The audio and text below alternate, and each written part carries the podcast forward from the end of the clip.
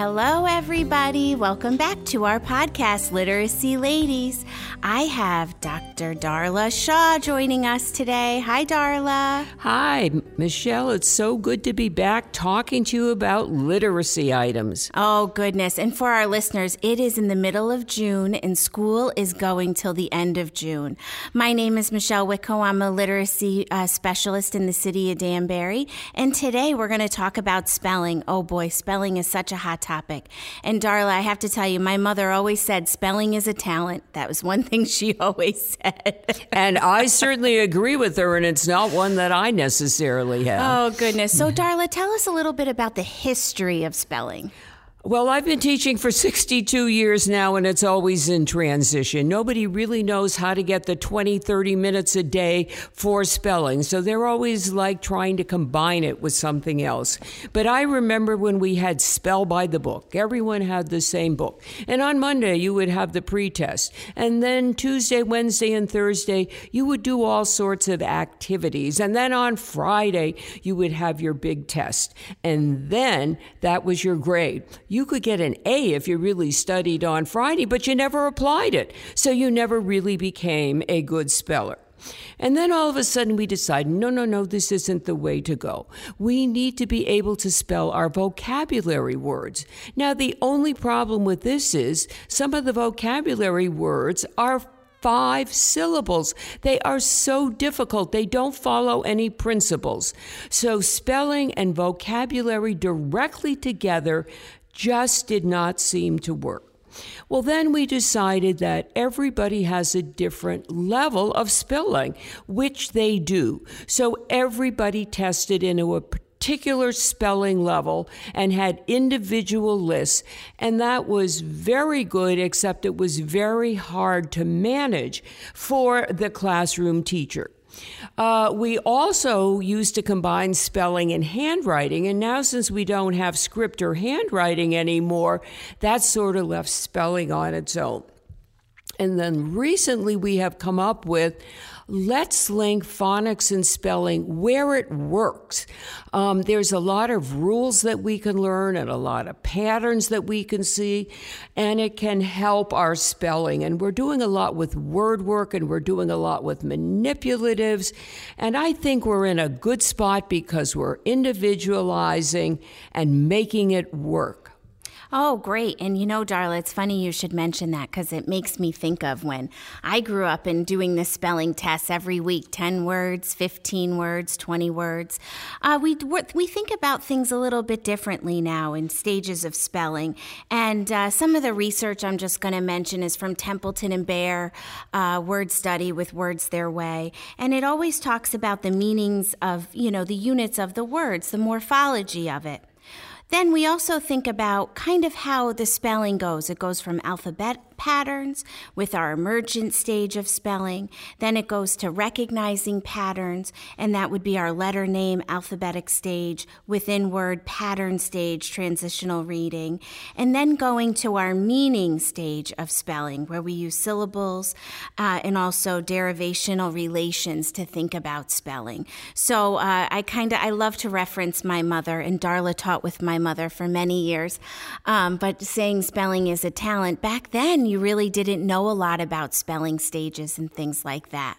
So now that we know kids have to complete a stage and to move on, and it also helps when they have a strong foundation of that stage to move on, then we can push them into other patterns and into what we think um, would help them become better spellers.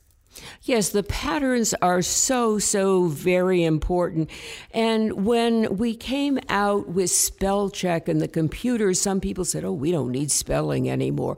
And we do need spelling. It helps with reading, it helps with writing. When you have the homographs, the homonyms, the homophones, this is so important that you know how to spell and use the right ones.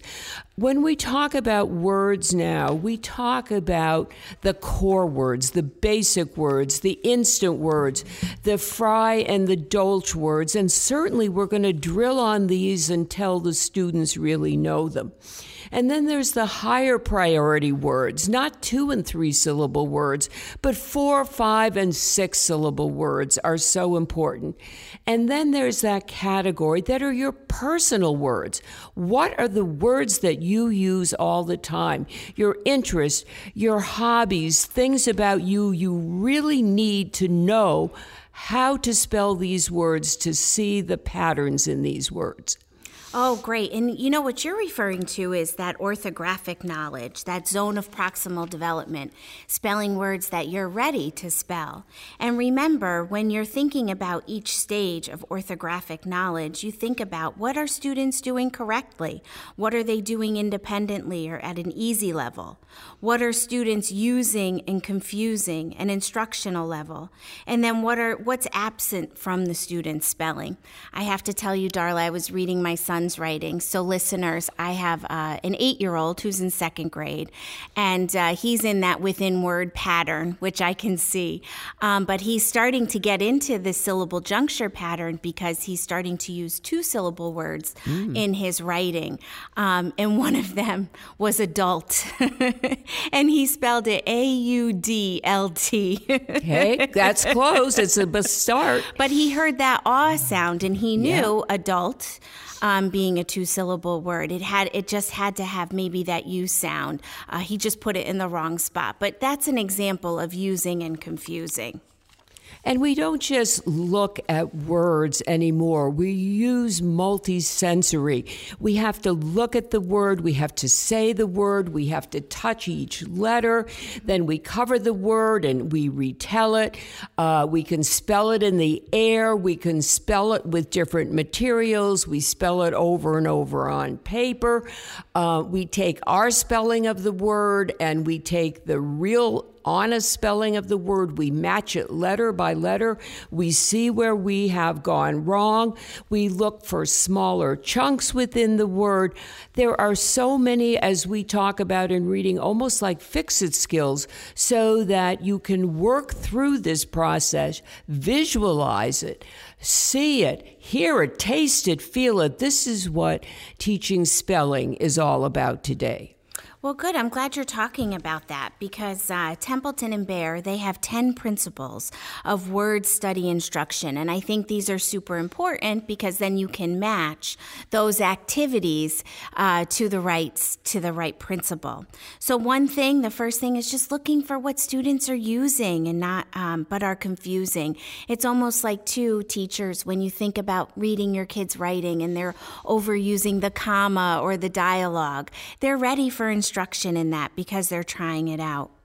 The second principle is taking a step backward, is taking a step forward. Sometimes you have to identify what the kids are doing independently to move them into the next stage.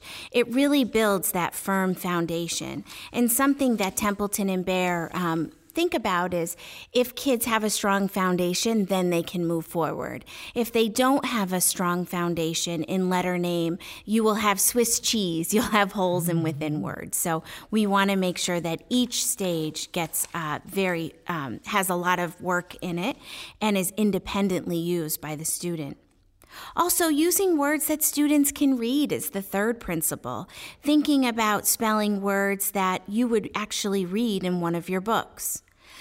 The fourth principle, comparing words that do with comparing words that don't. It almost reminds me of those word splashes. Remember oh, uh, when I like word splashes for our vocabulary.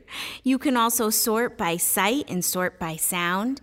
If you're in kindergarten and first grade and you're thinking about word study, you might do a lot of sound sorts with beginning sounds.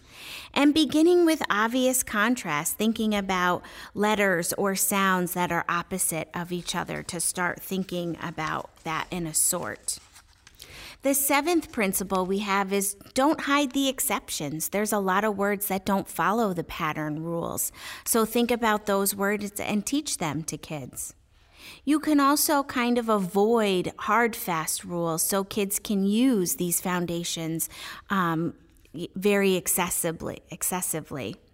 Also, working for automaticity, that's kind of our goal. We want kids to do this automatically and on their own, and then returning to meaningful text. So, after doing sorts of maybe one syllable words to two syllable words, reading those words in a book or practicing writing them, maybe in a letter or in um, some sort of written piece, is helpful as well. And just teachers, if you want to reference this, it's in Templeton and Bear.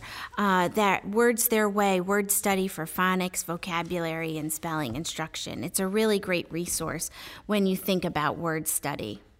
And I just wanted to say, in conclusion, for my part, that I have students that remember certain rules. We used to have hundreds of spelling rules that included exceptions. We don't do that anymore. But today, Students seem to know I before E. They seem to know that if you have a plural, you're going to add an S, and that if you have words that end in S, S, S, C, S, H, C, H, or X, then you have to add an ES. And that if you have a word that ends in F and you want to make it plural, you have to change it to V. And then the other ones are just if you have a word and you want to add a suffix and it ends in a consonant, you double the consonant. And if you have a word and you want to add a suffix and it ends in a vowel, you drop the vowel. And of course, if you have a word that ends in Y, you change it to I. And with these seven basic rules, that's going to really help you with spelling. Oh, great. Now, Darla, I'm going to ask you what was the hardest word you ever had to learn to spell? Um, conscientious. I remember writing report cards and I said that all of the children were conscious instead of conscientious. And my principal said to me, I hope they're conscious. Learn to spell this word. I was going to say because. I could never spell because. I just had to memorize it. B E C A U S E. We all have our favorite know, words. Right? right. well, thank you for listening, everyone, and check in for another podcast we're going to have on toolkits. Thanks and listen in. Have a great day. Bye now.